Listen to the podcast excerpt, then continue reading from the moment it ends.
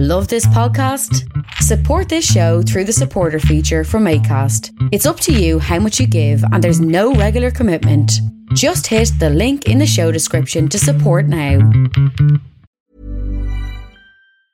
Hey, it's Ryan Reynolds, and I'm here with Keith, co star of my upcoming film, If, only in theaters, May 17th. Do you want to tell people the big news? All right, I'll do it. Sign up now and you'll get unlimited for $15 a month in six months of Paramount Plus Essential Plan on us. Mintmobile.com slash switch. Upfront payment of $45 equivalent to $15 per month. Unlimited over 40 gigabytes per month. Face lower speeds. Videos at 480p. Active Mint customers by 531.24 get six months of Paramount Plus Essential Plan. Auto renews after six months. Offer ends May 31st, 2024. Separate Paramount Plus registration required. Terms and conditions apply if rated PG. Millions of people have lost weight with personalized plans from Noom. Like Evan, who can't stand salads and still lost 50 pounds. Salads generally for most people are the easy button, right? For me, that wasn't an option. I never really was a salad guy. That's just not who I am. But Noom worked for me. Get your personalized plan today at Noom.com. Real Noom user compensated to provide their story. In four weeks, the typical Noom user can expect to lose one to two pounds per week. Individual results may vary.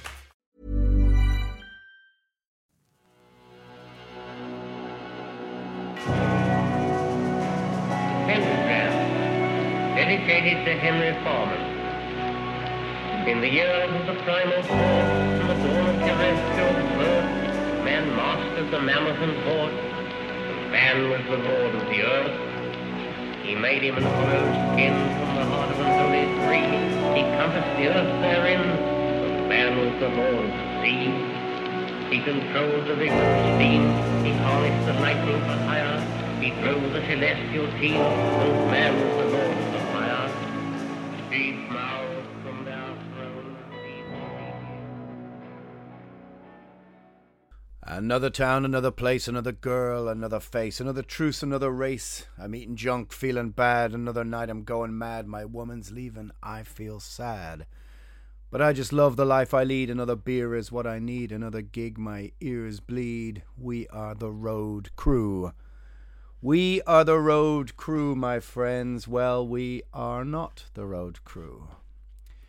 Welcome to episode 46 of Agitators Anonymous. Wouldn't it be nice? Wouldn't it be nice to just do a normal thing?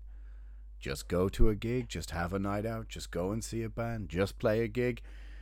Yeah, just like you are probably feeling mentally exhausted with this situation. Um, I am too. I am two times however many. This is all beginning to wear very, very thin. Like I said, just to do a normal thing once would be quite nice. And here we are on episode 46. I'm Alan Averill. This is Agitators Anonymous. What are we going to talk about today? I'm going to talk about a few things. Um, firstly, that over on my YouTube channel, I've started posting more videocast interviews. The one with Nick Barker from last week went down pretty well. A lot of people interested in Nick's really quite amazing story. Um, from being a wee Chesterfield hooligan to playing on two of the biggest second wave black metal albums of all time. Yep, indeed. Go and check it out on my YouTube channel. Just, I don't know, just search Alan Averill and you'll find me. Um, I'm doing this other thing, Call from the Grave, which is a sort of retrospective career look at certain old bands. I just did Coroner. I think I've got Dark Angel, Voivod, Kreator, that kind of thing coming up.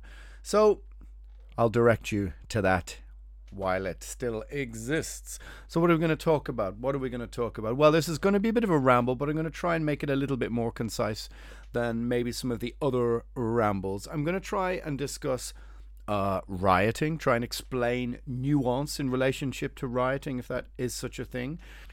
Second up, I'm going to talk about a word we're starting to hear a little bit more of these days, and that's feudalism. Um, I'm going to explain what I mean by that and how um, certain elements of what's happening now can be viewed through a lens of the new feudalism. You've probably heard people explain that. So I'm going to take a little bit of a look at that and how that relates to um, big tech, small government, and who's really in charge, that kind of thing. Um, but first of all, I would point you point you to my first sponsor, and that's Hate Couture. Um, yep, Hate Couture is hateful yet tasteful. apparel, clothing, all sorts of grim and nasty merch, the veneration of serial killers and tyrants, the kind of thing that's going to get you covetous looks when you're ever let out to strut your stuff again in public. Um, www H A T E C O U T U or E616.com. Hate Couture 616.com. And if you use the promo code Alan, you will get free shipping. And there's all sorts of cool stuff there zip up hoodies, etc., etc.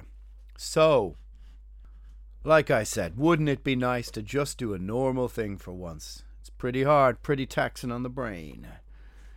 Check out the big brain on Brad.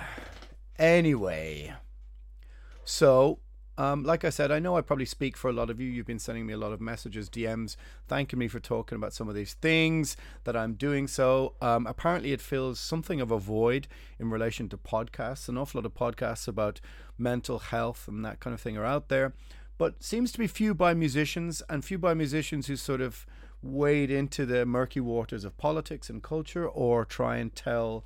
Um, a few home truths about what may or may not be happening added with a nice big slice of madness for dessert. Well, I thank you all, um, and I'm glad so many of you love my uh, stupid accents. And apparently, some of you just listen who don't really understand what I talk about at all, but just like the Irish accent.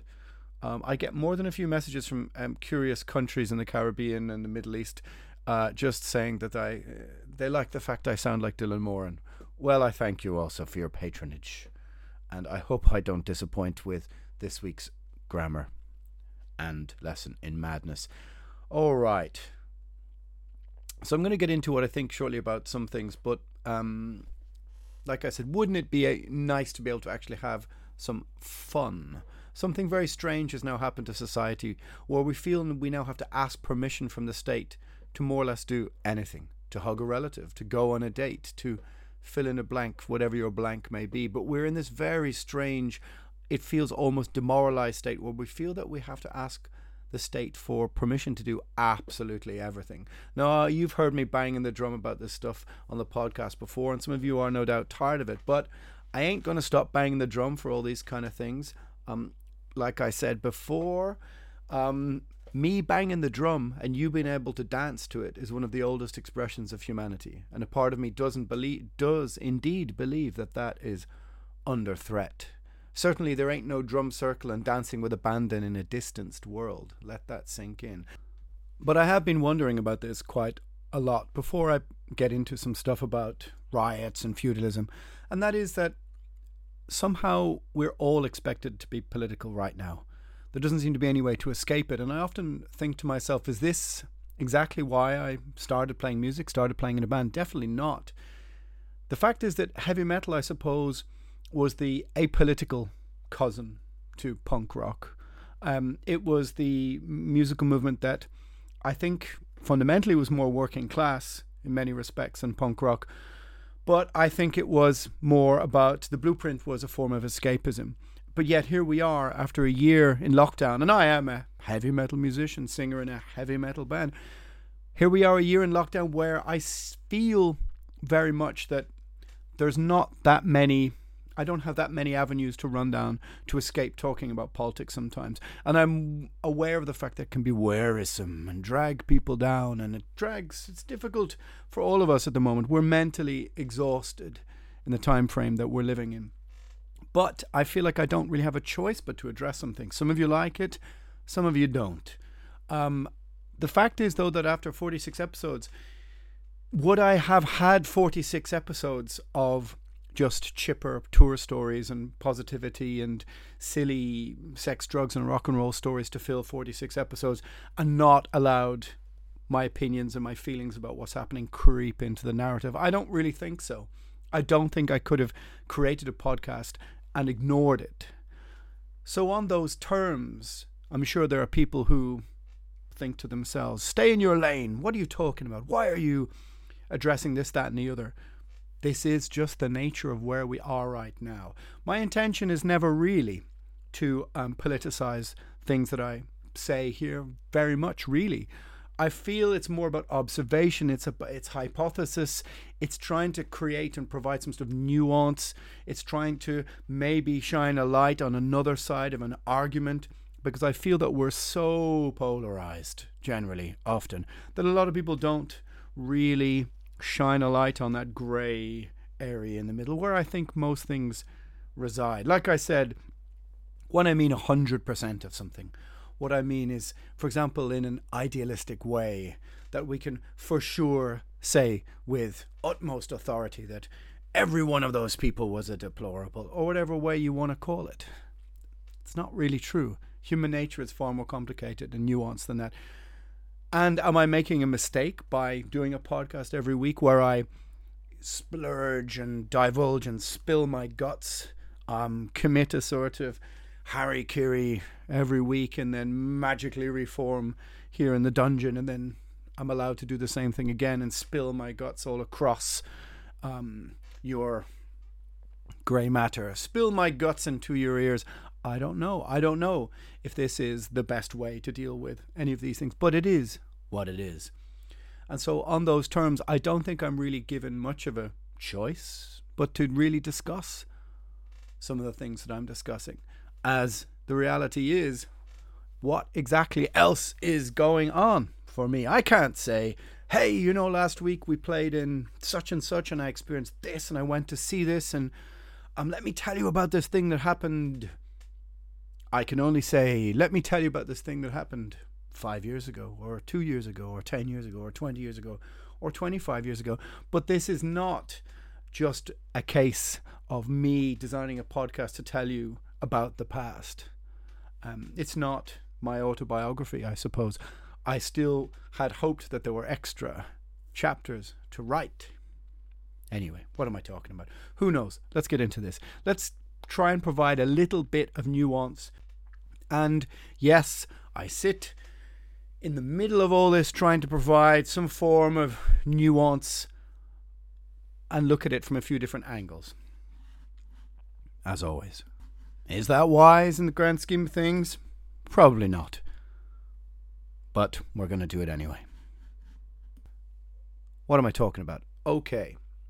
You've heard me talk about all those kind of things before, so let's just sidestep all that kind of thing. I'll get around to it again um, at some stage.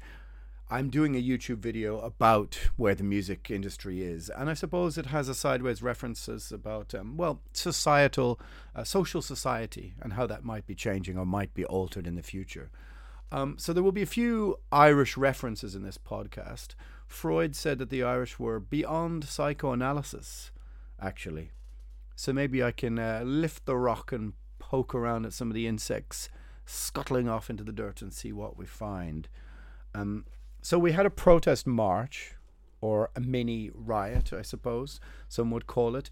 Um, no doubt most of you who have seen, well, I mean, some of you have seen it um, at least quite a few people from outside of Ireland who've messaged me asking my opinion about it, which is one of the reasons why I'm talking about it. Now, you may remember, I think there was a podcast I did last August where I discussed some of the same things I'm about to discuss now on a previous podcast.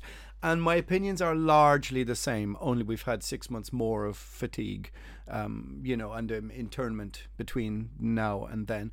But um, most of you, or some of you, have seen the footage of um, a guy firing a firework at the guards at pretty close quarters. The guards are what we call our police. Um, are a pretty heinous and disgusting act, and no doubt about it. It's quite strange to witness, and I will say that off the top. But what I'm going to try and examine is, or at least discuss, is some of the layers um, below this, and try and apply some nuance and understanding again uh, something I think that is in really short supply in modern society, um, and try and put some perspective on an event like this in an Irish context, because an awful lot of people from abroad have asked me to do so and try and explain it, because very often this is kind of pub talk. Some of it will be, and very often the nature of this pub talk often leaves people with scratching their head and raising their eyebrows. First things first, if you're listening to this podcast in Stockholm or Helsinki or Madrid, Madrid, Madrid, or most places, I'm not sure if you have the same phenomenon um, concerning uh, the working class. and then and even then that's not really correct to say the working class. I'm not sure how to describe it. How can we crystallize it? If you've grown up in dublin belfast glasgow birmingham or cardiff you'll know exactly what i mean before i'm about to say it. I'm talking about neds. Um, in Scotland, this is non educated delinquents, chavs. In Dublin, we simply called them, growing up, scumbags. Uh, these were the lads in tracksuits, all right, buddy, Stanley, that would, you know, try and fucking batter you, um, fight you in the street, whatever. Um, it, scumbags was, you know, I'm sure there was maybe fleckies, trekkies, trackies, whatever. Um, many words for them. Um, and I have to kind of tread carefully through this but yet at the same time, I'm not sure how to try and explain this nuance to people outside of Ireland. But the people to be afraid of mugging you in Dublin mostly came from Dublin, and they all came from generally a certain few postcodes.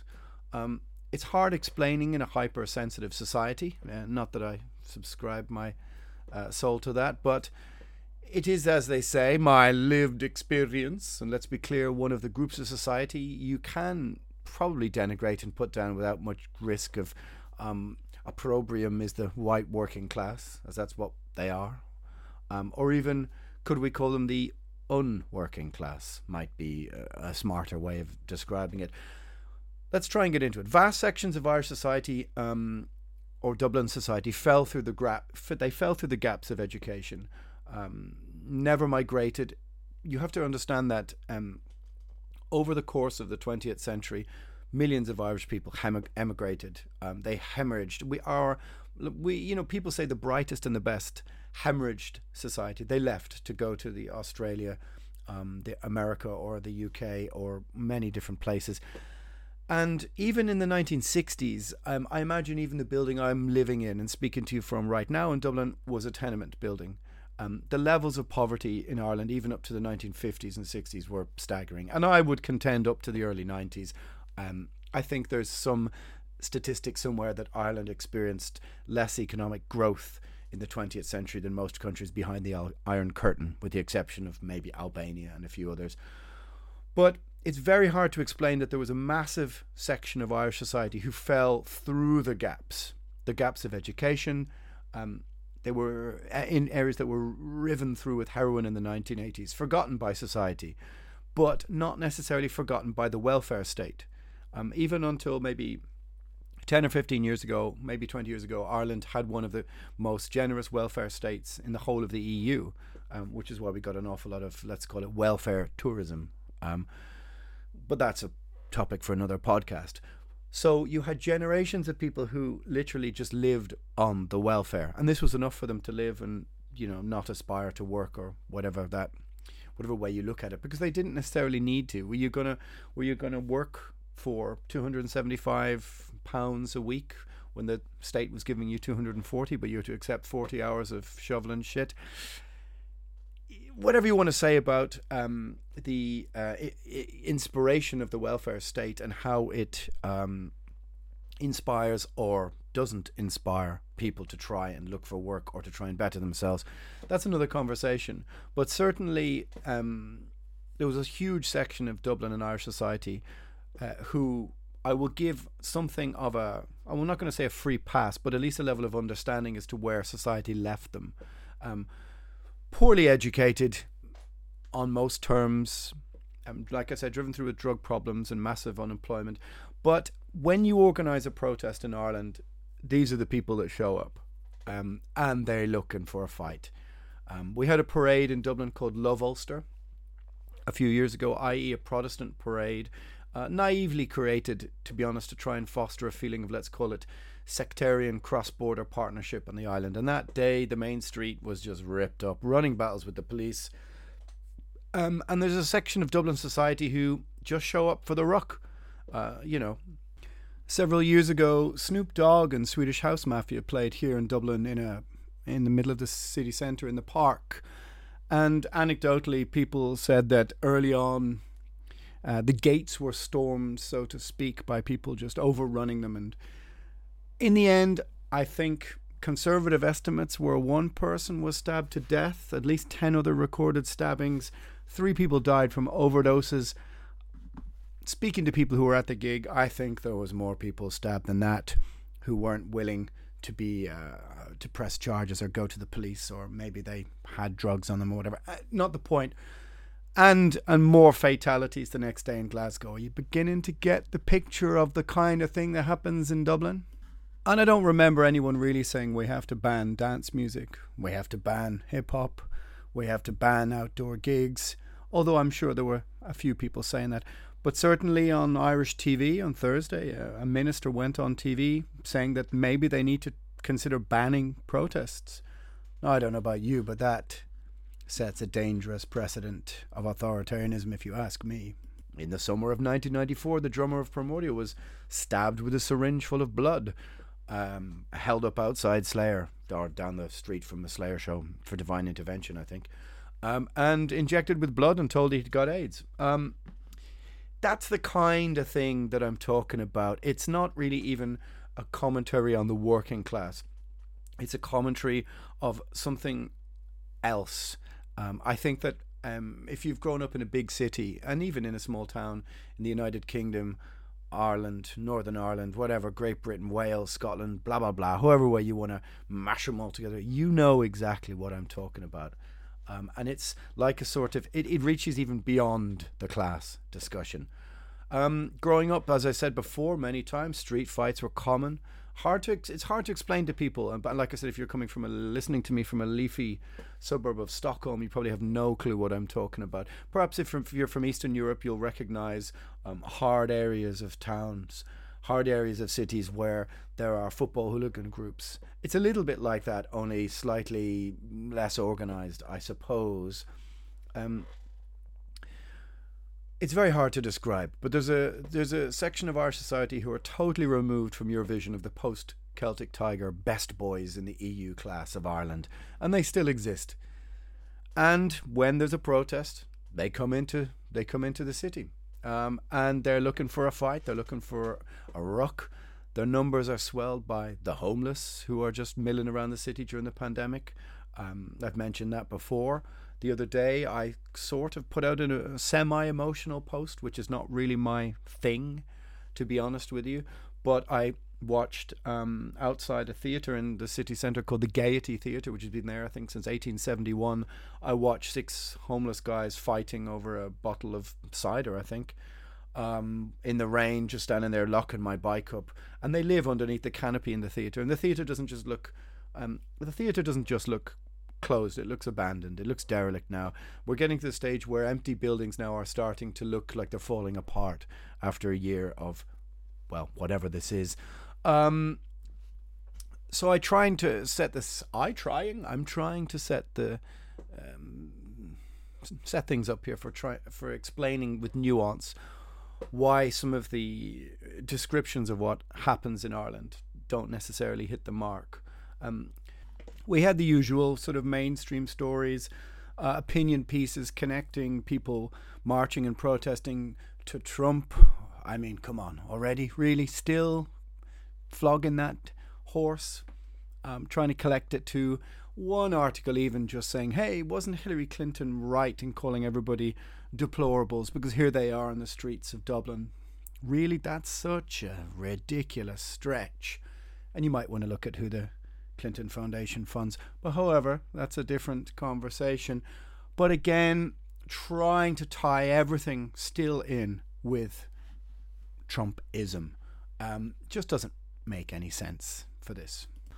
Of course, there are some dumb signs. There's bound to be some dumb signs, right? Some silly 5G QAnon nonsense and some various other things. But that's the nature of more or less any protest these days those kind of people show up. But to say they are the main body politic um, is like saying that every football fan was a football hooligan. We all know that to not be true. It doesn't score you as many points with your tribe. It doesn't allow you to virtue signal the same way. But what it does allow you to do is to put across your political ideal without A, being challenged, or B, without any nuance where most of this resides like I said, the nearest I can compare to them is maybe to be maybe something like working class football hooligans in other countries. Um, but that's not really even close.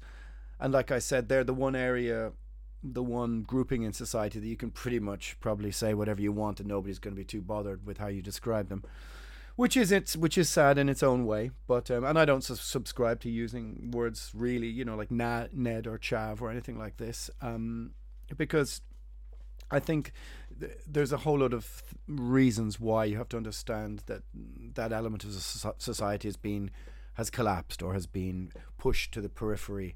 Um, and doesn't have much of a voice. And many of those people were the same kind of people who showed up also at the weekend. So when people will start ask, messaging me asking me about the far right protest in Ireland and the violence, I, again I have to try and explain this to them. The violence is mostly perpetrated by elements of the above, but I'll try and wade through the mess of explaining that and the massive contradictions that seem hard for um, people abroad to understand.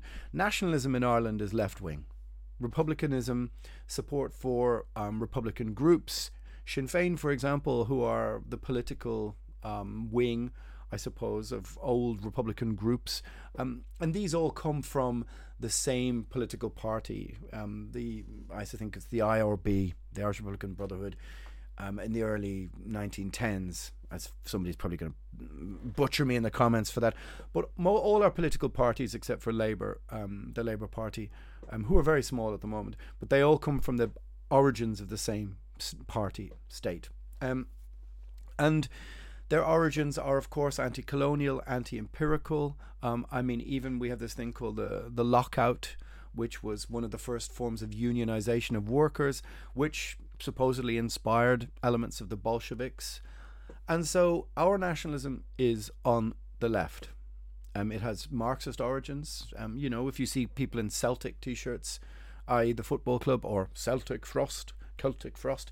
This is a sign, I suppose, of, um, well, if you might just like football, fair enough. I support Celtic, so, you know, on some fundamental level. But um, this is a sign of Catholicism, a form of Irish nationalism on some level.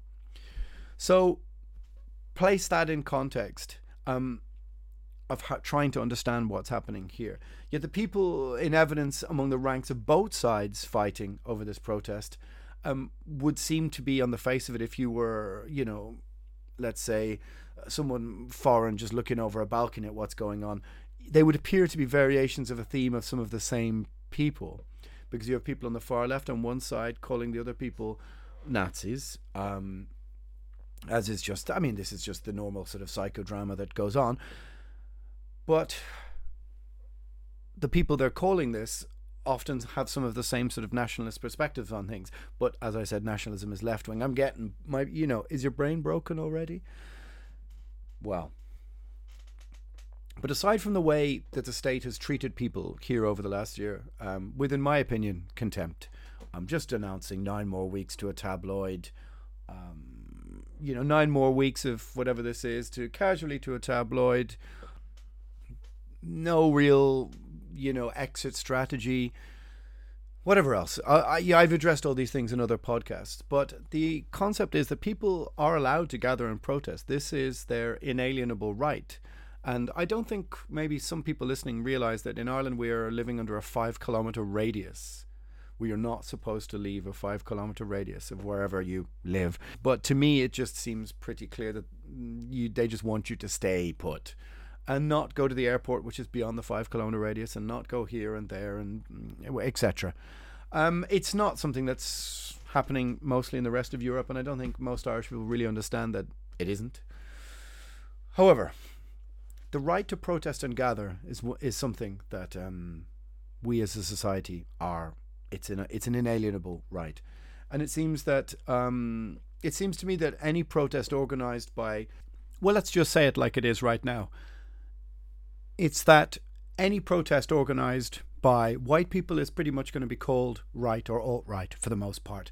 If we take as an example the Yellow Vest protests in France, in our media here, and most media across Europe, it was called right wing. Now, I don't know about you, I tried to look into it, investigate into it, and I found the motivations so diffuse and complicated that I didn't really understand exactly what they were. They seemed to be many different kinds of people who, even amongst them seemed diametrically opposed um, who were protesting. But to say it was just one thing, again, just seemed to be incorrect. And that's kind of how things are framed for the most part in the media now. So let's say, for example, in Ireland, if furlough stopped tomorrow, if they stopped paying people, um, I think you'd see many, many farmers. There was a farmers' protest in the city about two or three years ago. Um, if you stopped furlough, I think you would see farmers coming out onto the streets to hold up the city centre. Now, would people say that that is an alt right protest? Are farmers alt right? I don't think so. I think it's just a very simple way to frame rather complicated problems in order to get clicks. And to be fair about it, we see sometimes the same thing coming from the other side as well. We see media outlets on the right calling um, protests from the left as terrorists, as this, as that, as the other, when again, many of the people there have very different aims and reasons for being there. I mean, this is human nature. There are lots of different kinds of people and they have different reasons. Some people, as I said, are just there for the rock. Some people have political objectives.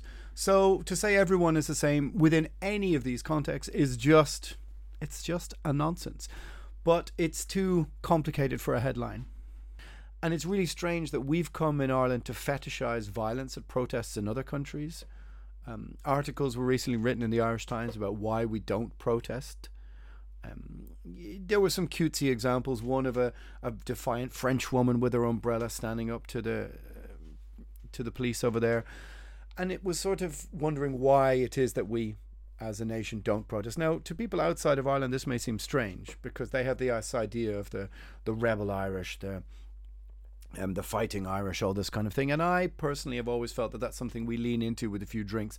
But fundamentally, um, it's not something we necessarily do. I think Irish people have, well, not all Irish people. I think it's a it's a hangover. It's a post-colonial hangover, um, uh, which has been born through extreme poverty and extreme hardship. Um, oppression by the Catholic Church, on the one hand, has bred um, a sort of existential fear into people um, of the structures of authority. Uh, without a doubt. Um, I'm not saying that if you're sitting there at home listening to me as an Irish person, you say, I don't feel like that. These are sort of uh, um, ephemeral considerations, sort of existential considerations. Maybe they're in, ingrained in us from years and years of this extreme poverty, um, the Catholic model of ob- obedience through poverty. Um, and what shocking poverty it was. So there's a very unhealthy tendency, I think, traditionally in Irish society to doff the cap to Irish society. Yes or no, sir. To have a quite parochial, insular looking vision of society that still has this, as I said before in podcast, this blind spate, blind faith, blind spot in relation to our relationship to authority. And so it's stopped us questioning some of the things that have happening happened this last year. In fact, it's almost been a perfect storm of relative obedience, um, and I think the the government must be, um, I think they must be marveling at how well people have taken like ducks to water to um, the strictest form of lockdown for the longest time in the whole of the eurozone. But here we are. Um, so we've had this habit lately of fetishizing violence at protests in other countries. And then when we kind of do it, we feel a bit dirty about it, as it's sort of not what we wanted to see. But kind of, we've, like I said, we fetishized it a bit in other countries and what they did. We looked at the yellow vests, and somehow it seemed a little bit more noble. And I think it's partly because of the scenario I described above. Um, you sort of know the folk involved in the violence are less likely to be idealists that you can identify with than lads who've spent all day getting pissed up on cheap cider and gone into town to cause a ruck. Um, and so, therefore, I suppose it feels that bit more ignoble or that easier to um, dismiss. And I, I, I do understand it. I kind of understand the nuance on all sides. I have friends who are sympathetic to um, the principles of the protest, i.e., about you know small businesses being forced to close, all this kind of thing. Um, there are elements of that within, of course, the the mission statement of the protest, and that, that many people feel um, sovereignty with, but yet at the same time, they just don't want to come out on the streets and stand beside guys, you know, in screaming and shouting after being out on the piss all day and just looking to break shit up and fight this is just Ireland. And as I said, if you're from Leeds or um, Manchester or Glasgow or I don't know, Aberdeen, you probably know exactly what I mean. So there you kind of have a kind of potted explanation of um, what uh, quite a lot of people have asked me over the last week. Like I said, it's kind of all things and no things at the same time. It's completely predictable if you're from Ireland to know that that would happen and exactly who the people are going to arrive who are going to cause it. And it's perfectly predictable to know what the people on the other side are going to shout at them and they're going to shout back. And the whole thing is um, a complete uh, chaotic mess. Like I said, that if you were standing on a balcony above, um, and I was, you know, let's say you were from, pick a place for you to be from, uh, Uruguay, Montevideo, um, or Santiago in Chile, or I don't know, even Seville or something like this, and you're standing here going, what the fuck is going on? I would have to go, well, see, them over there are, um, they're kind of nationalists who are different to the other side, the nationalists on the other side, right? But they're wearing, some of them are wearing the same football t shirt. Yeah, that's true, but that's a different variation of a different. Fo- your brain would break because it's complicated, because it's nuanced, because it's both um, high farce and high treason at the same time. When I was discussing the Capitol Hill um, break in, the Capitol Hill buggery of democracy, um, in that it's all completely the essence of 2020 or 2021. It feels like you're being trolled it feels like um, various elements are called out on the street by people who just wish to try and troll each other, trying to get to the root of what's actually happening is almost impossible. So I don't know if that explains much to you. Does it? I really don't know. Um, just to say, take some of the headlines with a pinch of salt that the media throws at you, because they're kind of right, kind of wrong, as with everything these days. Um, if you haven't watched, as I've been banging the drum for the Adam Curtis documentary, Hypernormalization, you kind of should. It explains, even if Ireland seems like um, a chaotic microcosm of the same principle, the idea that nothing is necessarily as it seems, um, I think pervades uh, every protest, every riot, every gathering now. Like I said, you have 80 year old grandmothers with signs there rolling in behind people dressed as um, as ninjas. Who knows? Who knows? Anyway, that's my potted explanation of trying to discuss something many of you have asked me about. Um, which leads me to my second ad read. That a good segue? I'm not sure it really was, was it? Um, which is from metalblade.com. I mean, if you want to go there and order the new Cannibal Corpse or um, if you're from North America, you want to order the new Cannibal Corpse, you want to order some old Trouble albums, you want to order some old Slayer albums, all these kind of things. Go there and reference AA Podcast, and you will get 10% off. I mean, the wealth of um, the incredible back catalogue is astounding. Just go and have a look, and if you want to do it and you're in North America, throw the dice, take a look. You could even buy the new Dread Sovereign or some of the old Primordial albums. Anyway, so so I also want to discuss or segue. Well, my segue was that there was riots in India, and why was there riots in India? Well, it's very complicated because I'm going to try and get into um, some deep water here about the concept of feudalism. Um, as I understand it, Bill Gates is the biggest um, landowner now in farmland owner in the U.S and there's been an attempt to sort of modify the um, Indian farming system to update it, to regulate it, to correlate data through um, mobile phones given to the farmers, all sorts of things. And you've probably seen there are huge riots happening amongst farmers in India.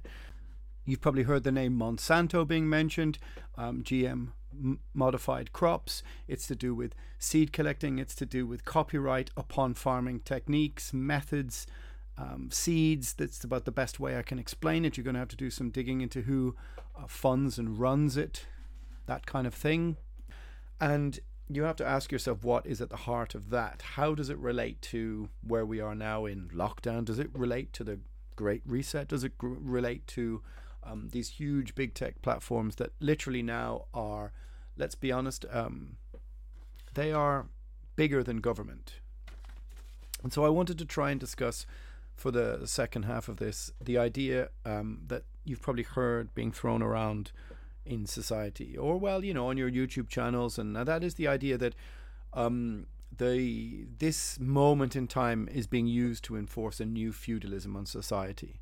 Now, what was feudalism? I suppose feudalism is the, you know, if you if you know more than me, you can poke me in the comments and tell me I got the dates wrong. But I suppose this is the old, um, the old way European society was formed in it, which was, um, you had a very uh, ignorant, poor public uh, citizenry um, who were little more than serfs, I suppose. And then you had the monarchy, you had the laity, you had um, kings, queens, bishops, whatever, influential people, people who were born born to a, few of the ruling societies or ruling um, families back in the day, whether they were the Habsburgs or all of these kind of people. So there was a very small um, ruling class within European society who were not voted for. Uh, there was no democracy. They were an unelected elite of a small group of people. And the idea, I suppose, in connecting that word to what's happening now. Now, so I suppose the first movement against the aristocracy, that's who they were, the first movement against the aristocracy, I suppose, in European terms was, and the most famous is the French Revolution in 1789, which ended in 1799. And this was, um, but this was the first moment where um, the people rose up against this unelected group of elite. And from that moment, I suppose, until the start of the Industrial Revolution, these are the most pivotal moments in trying to understand how the people began to take their rights back from this unelected elite. So I'll be your Robespierre to your Marie Antoinette. The birth, oddly enough, the birth of um, the Industrial Revolution sort of put paid to the idea of there being a feudalist society because the introduction of um, industry allowed uh, the citizens of this system to uh, have upward mobility financially, technologically, to become wealthy in their own right. Um, and this is what you would see in the writings of, um, I suppose, reflected in Marx and Hegel and stuff like this, who are talking about the struggle of the working class to throw off the oppression of this structure, which is what also, I suppose, you could define this upward mobility became capitalism. But what people are talk, discussing now is the idea that big tech um, is now bigger than government. They are deciding the rules. Um, these huge multinationals, huge corporations, have been for 40 years shrinking the state. Until now, there is no pushback. They're more or less telling us what to do. If you connect the dots, I suppose, to the people who are the movers and shakers at Davos, the World Economic Forum, all these kind of things, um, all these corporations, they have reframed themselves as good actors, um, as good agents. Uh, you will see agents of the environment, agents of climate change, um, and they're using this, I suppose, in an element to, or at least it seems to me, if we consider these terms, to restructure society. And so that's the moment it would appear to me you could analyze that we are in, um, where political citizenship um, has surrendered to the power of the marketplace. If you look at the crash that happened in 08, and you look at the people um, that the Occupy movement was against fundamentally are the same corporations that you now see they're sponsoring uh, the environment. They're they're funding the floats. Um, you see Chase Manhattan and all these kind of names connected to all of the main identity, uh, political identity movements. They've reframed the conversation. And what that reframing would seem to me to have meant um, is that they realize that how can I say this? I suppose what they've cynically realized is that um, working class concerns are not really sexy, let's say. And working class people don't really have a voice in the public marketplace of ideas, which is being online. And so, therefore, you can kind of ignore them in a sense. Um, why would you want to listen to the working class when they aren't online, when they don't have a voice, when they don't shape modern society? So, in a sense, that's why I think um, many modern, I suppose, political parties of the left have um, abandoned their working class roots. Now, I know what you're going to say. You're going to say, Alan, don't we have democratic systems to vote these people in and out? And I would say, yeah, we do. But I would say to that, that doesn't it seem for the last year that democracy has been paused? And that many of these decisions that are being made over our heads are being made by an unelected group of people, an unelected elite? It would certainly seem that way. In this moment we're living now, where, let's be honest, democracy is paused, civil liberty is suspended, um, it seems to me that these elements are moving in to fill the gap in that the um, the platforms have now decided that they have your best interest at heart. They decide what you can and can't hear, who should be banned and who shouldn't be, but also more insidiously, um, who can and cannot make a living based on those terms. Especially if you consider the future of work is going to be online, remote living, automation, all that kind of thing, then they hold, of course, the power, um, the power of your of control over your paycheck fundamentally. One day you're deleted, one day you're cancelled, you're cast out from the public square. Now, I have this argument constantly with people who tell me, well, they're private businesses, they can do what they want. And I think, well, it's okay for you to say that until I think fundamentally they come for you also. But what if um, in the city you live, um, a private company bought up every park and they just said, no, people with red hair can't come into the park today. Um, and so you have nowhere to walk your dog, you have nowhere to walk the park. Would you go? Well, they're a private company. They can kind of they can exclude you from the park if they want to. Well, think of the park as um, the marketplace of communication, the marketplace of ideas.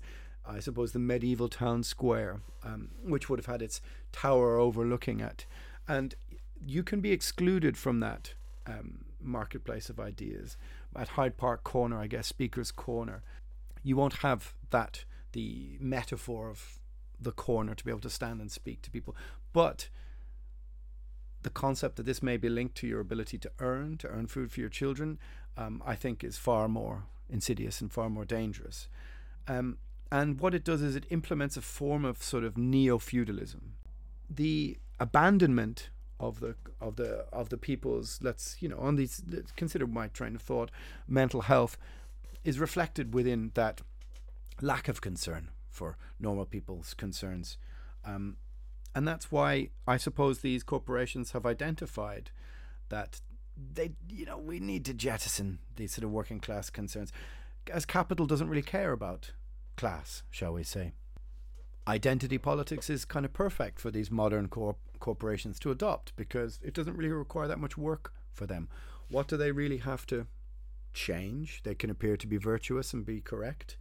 Um, they can appear to be good or rational actors with your best interests at hearts, at heart, and at the same time, um, I suppose, prevaricate our society into tearing strips off each other, um, which is exactly what happened last week. Which leads me to this, I suppose, this video, this tweet that the World Economic Forum posted. I don't know if any of you saw it. It was deleted and um, it was a sort of a video about how beautiful it was to see all these quiet cities. Um, it was a tweet that basically said lockdowns are quietly improving cities around the world. Um, scientists saw a wave of quiet, falls in air pollution, clearing city skies, carbon emissions were down 7%, all this kind of thing. Again, it caused a massive pushback from people and they deleted the small video, they deleted the, the the tweet, but it shows the disconnect.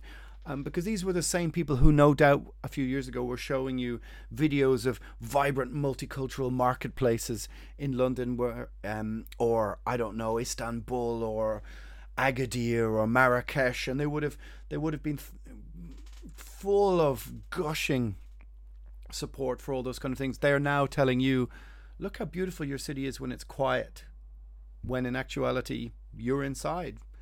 You're demoralized, you're depressed, you're dealing with not being able to see your loved ones, you're dealing with having no social society, no theatre, no comedy, no gigs. You're in your five kilometre radius, you can't travel, your small business is going to the edge. You're about to lose it. You haven't seen maybe your grandmother who's been in a care home for a year. Um, all of these things. Um, and there they are telling you, oh, isn't your city kind of beautiful when it's quiet? And it's all being forged through this eco environmental angle. No, I'm of course I'm not um, I'm not a person who denies that that's a conversation. Absolutely not. Of course it's a conversation. But when it's at least to me, being used as a sort of stick and carrot situation, that it's being used to guilt people into accepting um, this form of. Um, I think part of the it's part of the conversation. You know, there's a there's um, of course there's a, a biological uh, pandemic um, there's also a societal pandemic, which I think is being ignored for the large part, the effects on society. Um, there's health and safety. There's all these things, but there's also, I think, this um, this growing guilt that's being used against people, and that will come in the form, I, as I said, of this um, altruistic, altruistic, empathetic. Uh, marriage of a form of identity politics, but also with environmental eco concerns. And I mean, it may sound crazy, and I hope I am crazy, but a part of me wonders if an element of lockdown doesn't roll into it becoming an eco lockdown and people are going to have carbon credit percentages um, connected to their biometric health passport, which will tell you you have used up too much of this and too much of that. It's already language that's being used in elements of government. Now, whether it's going to be used on the public or not. I don't know. I mean, at the end of the day, like I said to you many times before, having been going mad for almost a year, um, you got to cut me some slack in the fact that I've this is episode 46 of me uh, speaking in a room on my own to myself. So no doubt I've gone a little bit mad, but I do observe these things, and I do think this idea of this, the idea that the new feudalism sort of states that the Amazons and the Facebooks and um, the Bill Gates and all these kind of people, they're now greater than government. And in fact, um, they're an unelected group of people who are informing government, nay, even telling them what to do. And they're toeing some kind of line to those concerns. Um, whether it's going to be uh, the restructuring of farmland, the restructuring of um, your ambitions of your small businesses, of your let's be honest, your your culture, um, your language, your your your story, your personal story, which took you to this point. And I've, like I said, I'm making a video about this on YouTube. But the idea that if we keep distancing rules within society, for example, just a simple observation, um, then yeah, you won't have cinemas, you won't have comedy, cellars, heaving with people laughing. You won't dance with a stranger ever again. There's no nightclubs. There's no small gigs. There's no rock and roll. Um, there's no yoga class in the morning for your mom. There's no photography club for your dad. Um, there's none of these things because you're distanced, you're staying inside, and you're compliant. Now, that may sound like, come on, Alan, that's a kind of dystopian fog that you're wading through and you're not seeing clearly. You know what? You might also be right. But yet at the same time, it's a simple thing. Imagine uh, without that health and safety tick on your event, you don't get to do it. So sorry for you. Sorry, sorry, Jeff. There ain't no book um, reading for you. There ain't no art exhibition. Can't you do it online? Can't you just move it online? Well, that's another story for another podcast.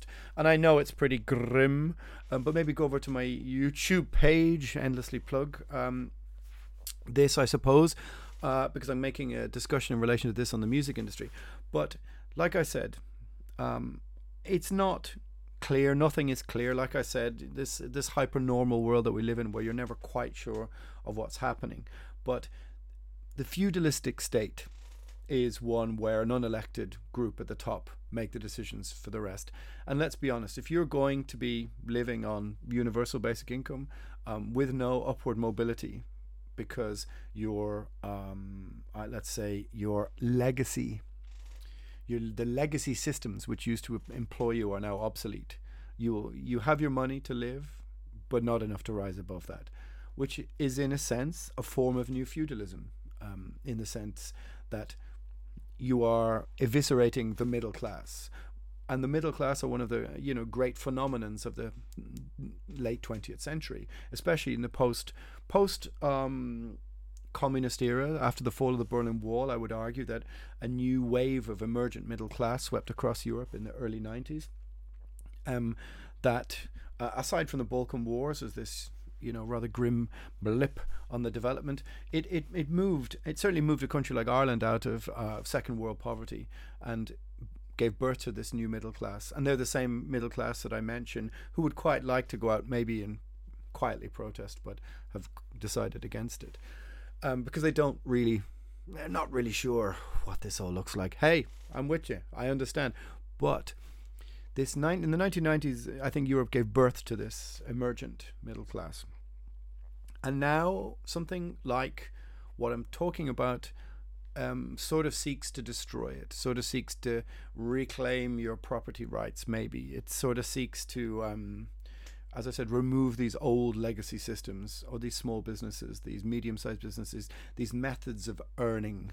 Um, and so, well, the reason I started talking about that was basically because I got to see that um, World Economic Forum tweet, and then it was taken down. A small little video telling me how great my city was because it was quiet.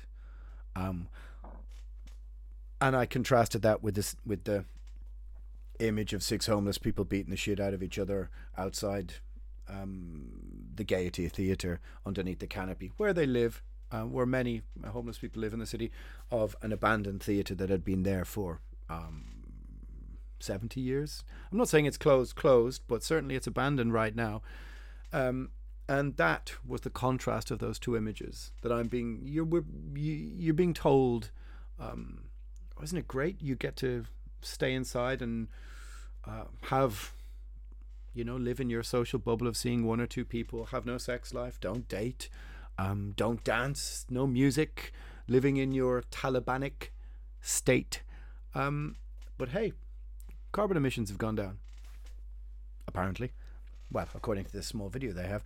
Um, I don't know how that was happening in Dublin, but certainly I stood in the rain and watched six homeless people beat the shit out of each other for a bottle of cider. So um, I don't think that video would have gone down too well, tagged on to the end of that tweet, but it was removed because of um, public opinion. But what it does is it shows you the disconnect, I think, between the objectives of this um, new feudalistic society and um, where you may be. Um, certainly, if you're living in the countryside right now, you're having a better time of it than anybody living in the city. I can say that with assurance. Well, did that make anything clear? Probably not. Probably just made things more confusing um, and got me into some trouble. I don't know. Um, I'm just like you, trying to sense make, trying to understand, and trying to not go mad. Um, anyway, third ad read is for www.lamentations-of-the-flame-princess, Um, they're an RPG role playing game um, company who make these high end, super incredible looking books. Um, really, really amazing uh, stuff. If you're listening on the podcast, maybe go over to the YouTube. I post a few pictures of them on the in the YouTube video if you want to take a look at them. Order three and they'll send you two for free. Just put in the pod or the promo code AAAA. Um, even someone like me who's a you know an old cynic but does remember at 12 years old playing dungeons and dragons listening to blow your speakers uh, Manowar that wasn't great, was it? Well, we used to sit and listen to Fighting the World by Manowar in 1987 and play Dungeons and Dragons, so screw you. I was just wondering why I should have been an extra in a 1980s version of Stranger Things. Well, anyway, unless I have a time machine, that moment has passed, my friends. Okay, my friends, episode 46 is a bit of a um, brain fried ramble. Um, again, you can go to www.patreon.com slash Alan Averill. Sometimes I post other podcasts, book discussions, demos, songs, random other things. If you want to go over there and um, have a look around, no problem. Um, and thanks for your continuing support and patronage on this strange journey we are in together. Um, the numbers just keep growing. Um, you know, hundreds of new subscribers constantly. Um, good numbers posted on all of the platforms. So I thank you, my friends. Episode 46, straight out of my crazy brain. Um, stay healthy, stay sane. Um, metal never bends.